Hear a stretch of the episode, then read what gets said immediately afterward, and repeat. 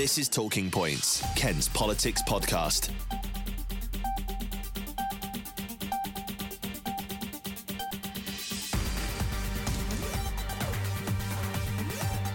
Hello, and welcome to the Talking Points podcast, the podcast where we guide you through all the political news affecting Kent and beyond. I'm your host Oliver Kemp, and with me is the KM's political editor Paul Francis. How you doing, Paul? I'm good, thanks, Ollie. It's been a bit of a quiet week all round, hasn't it? So yeah, we can very, very, very enough quiet. to talk about. Nothing going on. I mean, since we last chatted, we have somehow slipped into 2021, and in the last week of 2020 and the first week of this year, we've already got so much to talk about. It's like a veritable feast of political chat. It is, yeah. And if We'll that doesn't to- get people excited, I don't know what will. Yes, you can't do better than have a feast of political chat, can you? No, exactly. Although we don't, although we don't want to overindulge and feel queasy afterwards. We're already on our 2021 diets after Christmas anyway. So, um, right. So I, th- I think the first thing we probably need to talk about is the situation around school exams. So, as most of you will know, the new national lockdown has meant schools have had to close once again, and this has put the government in a position where they've had to announce the second exam cancellation in as many academic years. So, Paul, this is GCSEs and A levels. So, how is this approach different from last time around? Well, in truth, I don't think we yet know the full details of that uh, because the announcement came from Gavin Williamson uh, a couple of days ago, uh, and uh, I've spoken to one or two head teachers who say that you know completely understand why the decision has been made, uh, but want to f- flesh it out with a bit more detail before committing themselves to saying whether it's a good thing or a bad thing. I mean, one of the um, obvious issues is how do schools or the examination authorities take account of the fact that um, you know some pupils at some schools might have um, been away for for a long period, pupils at another school may not uh, have been in for uh, lessons. Uh, so there is, I think, an issue there which the government has got to address, and there's this suggestion possibly of um, some kind of examination for key subjects like English and maths. So uh, Gavin Williamson has promised that he would uh, listen to teachers this time around rather than rely on the dreaded algorithm which caused so much grief last year. Uh, so I think we'll, we'll have to wait and see what the precise details are. I mean, that is one of the biggest differences, though, isn't it? It's you know, last time was f- quite frankly a mess, and it left teachers frustrated. It left pupils frustrated because this algorithm. I mean, we, we saw countless stories, didn't we, across that examination week of, of, of kids that who who had had their grades downgraded because of that algorithm, and they were sometimes in a position where they couldn't even go to the universities that they had conditional offers for. So it really did mess a lot of things up. And then we had that U turn, one of many U turns from the government in 2020, um, which which ended up being a bit of an embarrassment because if they had listened to teachers in the first place and put their trust in teachers, then there wouldn't have been that that quite difficult situation for some pupils.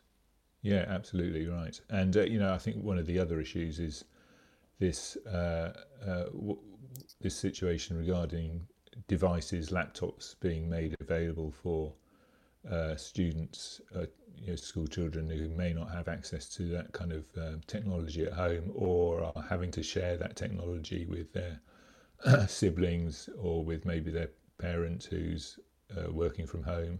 So there are some issues around um, this discussion about uh, who should get laptops or some other device, because the, the government is is aware that um, you know obviously uh, there may be families who've got uh, more access to kind of technology than other families, and the kind of the differentials might uh, cause some issues in terms of um, the ability or the capacity for uh, school children to kind of learn more from this remote teaching uh, scheme that the government wants schools to follow. And this is the thing, isn't it? And there, there's been a lot of discussion on on the, the provision for remote learning. You know that there's not really to this point been a, a standardised way of teachers being able to teach children, pupils, when when it's got to be remote learning, which which leaves a lot to be to be worked out by the schools. And and then you've got to add in the point as you as you've just made that some kids aren't necessarily going to even have access because they don't have the right they don't have the right browser or the right device, or they might not even have decent internet where they live. So there's a number of different issues there, and really, it's no wonder that the exams are going to teacher assessed grades again this year because many kids have missed out on so many months of school since since this first this pandemic first began. Yeah, absolutely, uh, and uh, I think one of the interesting announcements that did come out uh, from the government was the suggestion that they were going to classify as vulnerable those children who maybe didn't have the, the kind of access to IT, laptops, etc. And in classifying them as vulnerable, that, that would mean that they'd be able to go into school uh, in the same way as children of uh, you know key frontline care working uh, jobs in you know in the in the NHS and other sort of public authorities. Uh, so one head teacher I spoke to um, was saying, you know, if we end up with lots of children coming in because they're classified as vulner- vulnerable in the government's eyes, we're going to be back at a situation where we're dealing with, you know, almost normal classes. Which, which obviously the, the, the issue with that is going to be that, that this lockdown may not have the effect that they want in, in pushing the virus numbers down. Yeah, quite. Yeah, I mean, I think there's there's a bit of policy move, making on the hoof there because they the government was made aware that you know schools had reservations about um, who would have the necessary kind of technology, and I think they just thought, well, this is quite a good idea. Why don't why don't we classify those without devices as vulnerable, and then they can go into school as if it, as if everything was was normal. Paul, you shock me with the idea that there's been policy making on the hoof. I don't believe it for a second. no. Very briefly, I think we need to talk Gavin Williamson, so the Education Secretary. I mean, this maybe feels like a loaded question, so so sorry, um, but but I mean, how has he performed in his duty of being responsible for making sure education stays on track during this pandemic? Well, uh, he's not a politician with uh, a great deal of humility around him. So uh, uh, I think the, the the situation this year was that he was trying to be much more conciliatory with schools and head teachers uh, about the sort of contingency arrangements that were in place. Because if you remember last year, the big issue was over this dreaded algorithm which had uh, led to lots of students uh, potentially getting much lower grades than they were forecast to get. Uh, and he made a very big point of being, saying that we are listening to teachers or we have listened to teachers. Now, that's a moot point about whether they've listened hard enough or he's listened hard enough. So um, he's done a little bit to repair his kind of image, uh, but uh, as I say, he's uh, he's not one who does humility particularly well. Oh dear. Well, that's I mean, just the ego of politicians, though. You know? Yeah, yeah, absolutely, and, and, I'm sure many people have um, have many things to say about uh, various different cabinet ministers and the way they've performed in their duties in the yeah. past twelve months. But I mean, the fact of the matter is they're under more scrutiny than ever before because we're all glued to our TV stations, radio right, stations, yeah. and websites to see how this pandemic unfolds. So. Um, yeah. Not, not mean, that I'm th- not that I'm defending anybody, of course. I think you know he's he's unfortunately sort of become the Chris, the new Chris Grayling. You know, who, oh, that's not that's not uh, something you uh, want on your CV, is it? Chris Grayling, um, who was the kind of fall guy for lots of things relating to Brexit and transport. Uh, and uh, you know, I was thinking the cabinet's always got to have someone who's kind of a lightning conductor for all the all the flack that comes the government's way, and I think he's Gavin Williamson is fulfilling that role. Well, it felt like for a time Matt Hancock uh, served that role in 2020 as well. It felt like every time I went on Twitter, there was a meme about Matt Hancock, or you know him standing yeah. too close to uh, to someone, or him playing football and with very we, strange we, faces. We, we yes, when we talked about his uh, uh, tearful uh, appearance on. ITV as well. I mean, I just can't. Can you imagine Gavin Williamson doing that? Can't, you can't really, can you? No, no, you can't at all, can you? At least, at least Matt Hancock has some sort of personality, even if that was like a terribly badly thought out yeah. thing that he did on TV there, uh, sort of looking like he he was crying but almost laughing at the same time. Um, yeah, I can't imagine Gavin Williamson doing the same thing. He sort of doesn't really have any facial no, expressions, does, does, he? Exactly, yeah. It's um, very, very strange. Um, and, uh, not wanting to you know, talk about Gavin Williamson's face too much. Um, moving no. on to, uh, to, to continuing with this exams situation. Um, obviously, a bit more Kent specific, but the 11 plus. So, so how's how's the situation of the pandemic and schools closed now uh, potentially affecting the the 11 plus too? Well, we we don't know yet what's going to happen in terms of the timing of the 11 plus test. Uh, one one thing which the government is uh, aware of because they had this issue last year and they put back the timing of the test to mid October, I think, when it was supposed to be September. Uh, I think the, the, the issue for a lot of schools here is in, in terms of um, children taking 11 plus is that they might go into that exam not having had the same amount of teaching time, uh, learning uh, than they ordinarily would have expected to have in year six. Uh, and there's also this issue again around you know who's got access to laptops, devices, uh, and there is a concern that um, you know, poorer, brighter children from less well-off backgrounds might uh, not have the same kind of um, uh, preparation for doing the test as others in families where they have got this uh, kind of access to technology and are perhaps paying tutors for private coaching uh, in preparation for the 11 plus. So I think there is an issue there but it's uh, it, will largely depend on what the government decides is the best way forward. And of course, you know, if we come out of lockdown um, early, then it might not be an issue. But I think looking ahead, uh, that's not necessarily something which we can be certain of. And I, I know from talking to KCC people, the county council, that they are aware this might become an issue, uh, and hopefully we'll have some contingency plans to deal with it. I mean, hypothetically, if you think about it, it's it's difficult to try and work out a way around them not doing the test because the way the test is, it, it doesn't work in the same way as GCSEs and A levels. So teacher teacher assessing doesn't make any sense for the eleven plus. I shouldn't yeah, think.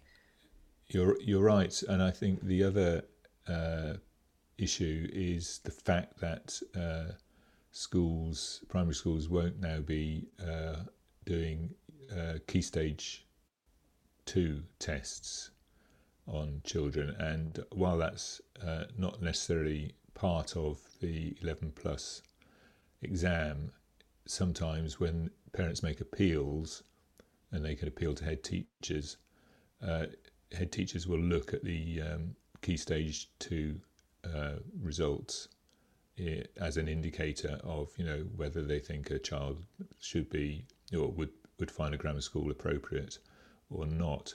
Uh, and they're not going to have those results uh, in black and white. But you know, I know primary schools are pretty hot on monitoring progress, or most of them are. Uh, so it's just another um, thing thrown into the mix of uncertainty that we're having with a lot of government policy decisions. Yes, and it makes it difficult for us to comment on them until we've uh, got all the information. So, yeah. in, in that but vein, I mean, I think for parents, I mean, uh, the, the, the fact that Casey, Kent County Council has acknowledged that this is something that potentially they will have to deal with uh, coming up uh, in in in the autumn. I know it sounds a long way away now, but uh, they uh, they've got last year's experience to draw on in terms of both the exams and the, the 11 plus test. Yes, uh, well, obviously, with any of developments with 11 plus GCSE and A level, uh, keep up to date on kentonline.co.uk. Talking Points, Kent's Politics Podcast. Now, whilst not geographically connected to Kent, the world was stunned by what happened in the US this week. Uh, for those living under a rock, supporters of Donald Trump stormed the Capitol building in an attempt to halt the democratic process of officially confirming Joe Biden as the next president. The rioters broke windows, they tried to steal paintings. Uh, it all ended with, with four people dead. Now, why are we talking about it? Well, a Kent MP has offered some pretty stern words to the social media giants of Twitter and Facebook for giving Donald Trump the platform to stoke up these riotous. Sorry, riotous? Rioters. I'll keep that in, why not? Rioters. Uh, ri- writers. Stoking up. I don't think Donald Trump is stoking up any writers, is he? authors no, are fuming. So, no. um, Paul, tell us uh, tell us what Damian Collins said to you. Well, Damian Collins, who's uh, a member of the Culture, Sports and Media Committee, in fact, he chaired it uh, for a while, has been uh, fairly outspoken in terms of his uh, view that the uh, social media giants, as we call them, have not been tough enough on suspending accounts where it's clear those accounts are focused on spreading disinformation and whipping up anti government sentiment. Uh, and he uh, came out with some fairly forthright uh, comments about this, about these social media companies not acting uh, quickly or in a tough enough way, uh, and said that you know they were responsible for kind of insurrection. This is what he had to say. He has whipped up this feeling amongst Americans that the election was stolen with no evidence and proof to that social media has been used to target that message at the people most likely to, to believe it. We have to recognize that that is that sort of disinformation is dangerous to democracy. We've seen a live example of what can happen if that goes unchecked. And if the president is the, ultimately the the ringleader, if he is the person who is who is ultimately directing this activity and encouraging people to do this activity, then the social media platforms have to have to close off that those channels if he's using them to encourage people to take to the streets and, and protest at the result. Yeah, some pretty pretty stern words there. I mean, it, you know, I think. I mean, I, I, it's interesting. We, we we put out a tweet about that uh, about his comments. And of course, you know, the keyboard warriors were out saying, oh, I bet he's never put anything uh, misleading on his website, you know, ironically, uh, of course. And it's, it's a fair point, I suppose. But I think, you know, there's a difference between um, those who are kind of uh, whose sole aim is to spread kind of uh, disinformation and uh, apportion blame for things to the wrong sort of people or the wrong authorities. Yeah, it's uh, simple... and it, th- this whole narrative of you know the the claim by the Republicans and Trump himself that the election was stolen from them is you know pretty incendiary when he's talking about uh, marching on the Capitol Hill. Yeah, and obviously worth saying as well that actually um, the Republican support behind Donald Trump was very quickly petering away as this as this kind of riot broke out around Capitol Hill. You know, there's a lot of yeah. Republicans that had previously stood behind Donald Trump are kind of seeing the situation unfold and realizing that what the consequence potentially of telling people that an election has been stolen, despite there being no actual evidence. Because that's the thing, isn't it? People can say you know, Damian Collins, I bet you've never put um, something misleading on your on your Twitter or something. But that that's very different to con- consistently, as as the president of the United States, telling people that the election was stolen. That's a very different thing, isn't it? Yeah, it it is. It's a it's a question of kind of you know emphasis. But you know, like a lot of people, I tu- tuned in sort of halfway through events. Uh, as they unfolded. And I, I, thought it was a, it was almost like um, you know a, a sort of th- one of those thrillers, action films. What is it? Olympus has fallen, or yeah, you know where. I thought where, Butler was going to turn up at some point. Exactly. Yes. Um, and uh, you know, I don't want to kind of minimise the uh, the the kind of uh, the ramifications of it all, but I just sat there thinking this is supposed to be the cradle of democracy, and you know protesters have marched in uh, like a bunch of kind of uh, school kids in some way, kind of breaking back into school uh, and uh, spreading quite uh, a, a, degree of alarm uh, amongst senators and politicians who are trying to get the validation of the election result passed. Yeah, and it's starting right at the beginning of 2021. It is quite a stark um, example, isn't it, of how how disinformation. Yeah. I was asked can... yesterday actually, you know, whether there's anything, any comparable kind of event that's happened, uh, and you know, in the Western world, definitely not. I mean, the closest that I could think was in terms of UK politics was the uh, the rebellion over the uh, poll tax, which uh, did for for Margaret Thatcher, and uh, there was a big march in on De- London and Downing Street, and it just broke out into you know, violent clashes with the police. But it, I don't think it was anywhere near the scale of what we saw this week. No, um, I think again those scenes are going to be shocking people for quite a long time, aren't they? Um, yeah, I mean it was just it was totally bizarre. very very strange um, situation. Um, we we'll move on. Um, lastly, we, we did spend a lot of time last year talking about the chaos that might ensue from freight traffic being held up at the ports from January first, and you know towards the end of the year we saw a lot of that. But you know, first week of 2021 so far looks all quiet on the coastal front. Yeah, I, you got your fingers crossed there when you said that, Ollie. I do, both I know, fingers and, mean, and toes as well. There are different differing views about why that this has happened, and uh, one is that uh, haulage companies have been aware that something was in the offing, uh, and that the arrangements for crossing the border would were to be changing, and have deliberately steered away from uh, transporting their goods through the channel ports uh, in anticipation that others w- wouldn't, and there would be these long delays. Um, and the fact that uh, a lot of companies kind of stockpiled goods in the run up to Christmas, so they've got supplies which ordinarily would have been delivered, you know, at this particular time. They did it all before Christmas. Um, so it's it's a difficult one to call, and uh, I think any politician who says that uh, it's it's all going to be fine is possibly raising a hostage to fortune. Uh, we did speak to the leader of Kent County Council, Roger Gough, um, this week about you know how he saw the uh, the situation, and he, he he was very cautious, but he did say there were promising signs that the kind of the the worst case scenarios were not uh, on the immediate horizon. But he qualified that by saying, well, we always knew January was going to be quiet for the first half, so it's a kind of wait and see. Um, but I, it was it was interesting seeing lots of camera crews and journalists down at Dover looking for um, a, a, recurrence of the scenes we had before Christmas, but uh, it wasn't the case. No, it was a very quiet port, wasn't it? There wasn't much going yeah. on at all. I had actually um, spoken to a haulier earlier this week who said that, that they, I mean, they usually do a twice weekly trip um, down to uh, Brussels um, and that that had been put off for two weeks by the by the client themselves, who have made the decision that they were going to spend a fortnight refurbishing their warehouses, and then waiting to see kind of what happens two weeks later when freight really starts kicking off again. So I think you know, it, as we often say on this on this uh, podcast, it's a wait and see thing. Um, but I think there's definitely it's, such a terrible cop out. oh, it's, it? it's terrible, isn't it? I wish we had like a uh, we can definitively say this, but you know we can't. And um, yeah. so, so, I think yeah, everyone's sort of. Uh, it sounds like Roger Roger Gough there himself is kind of crossing his fingers as well in, in hoping. But I yeah. think everyone seems to seems to believe that this might be the, the calm before the storm.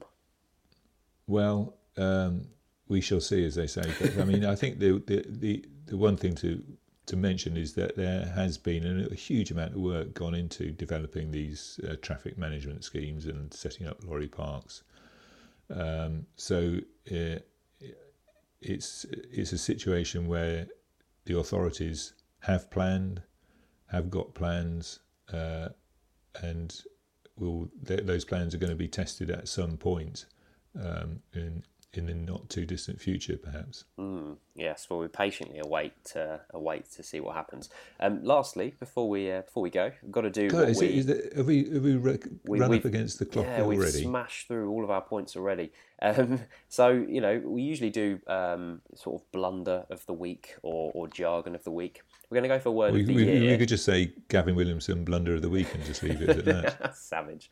Um, we'll go for a word that was pretty prominent last year. This is our word of the word of the year. What is it, Paul? Oh, it's been used an unprecedented amount of times. oh, he's done it. I've done it. Unprecedented. Yeah, I mean, you, yeah, so you couldn't go through 2020 without uh, seeing the word. This is an unprecedented situation uh, uttered almost on a daily basis. And oddly enough, it's carried through into 2021 uh, because of how so unprecedented everything is. Uh, do, you, do, you know what? I think actually some some of us reporters may also have been guilty of overusing this in the first couple of weeks yeah. of, of March 2020. Um, so I hold I think... my hands up to the charge of belittling those who use the word unprecedented. Yeah, I think we're but, both. I mean, it's, actually, it's actually it's a good it's a good word, you know. Well, it is a good word, but but in a, in a in a world where uh, currently everything is is unprecedented, it's um it has become almost meaningless in its use, hasn't it? Yeah. Maybe we need to find a, an alternative word. It's a bit like um, you know I've I sort of found myself talking about political turmoil and political turbulence Ooh, uh, quite a lot, and uh, they've they've become lumped into the kind of lexicon of Brexit and COVID. Um, you know, we not that we could ever predict what was going to happen in in politics anyway. It's it's very difficult, uh, but it's become more difficult with you know what we're we're sort of ploughing through now. Absolutely. Well, we'll endeavour not to use that word unprecedented for the rest of 2021, but can't Yeah. guarantee it. Um, thank you for listening to our podcast as always. Uh, myself and Paul will be back next week with more political analysis. See you then. Goodbye. Talking Points, Kent's Politics Podcast.